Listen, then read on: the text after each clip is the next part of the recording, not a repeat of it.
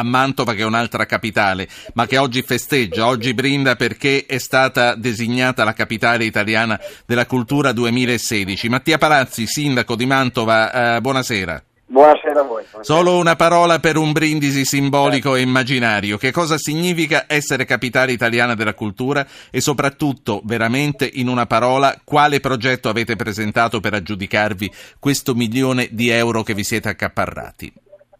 Beh, per Mantova significa rappresentare l'Italia nel 2016, la vocazione culturale, la sfida che il futuro ci pone, un paese nel quale la cultura è economia, creatività e rigenerazione urbana.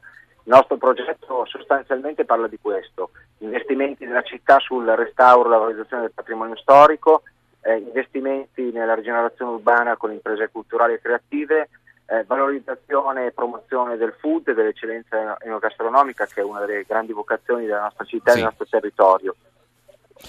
Sì, eh, quindi a questo punto non mi rimane che augurarvi buon lavoro per tutti, una buona realizzazione di tutti i progetti che avete fatto e per quanto riguarda il food ci troveremo con, con i tortelli, con la zucca, con la sbrisolona e certo. con la torta greca mantovana che è un'altra grande specialità. La saluto. Sindaco, Grazie. congratulazioni, congratulazioni veramente.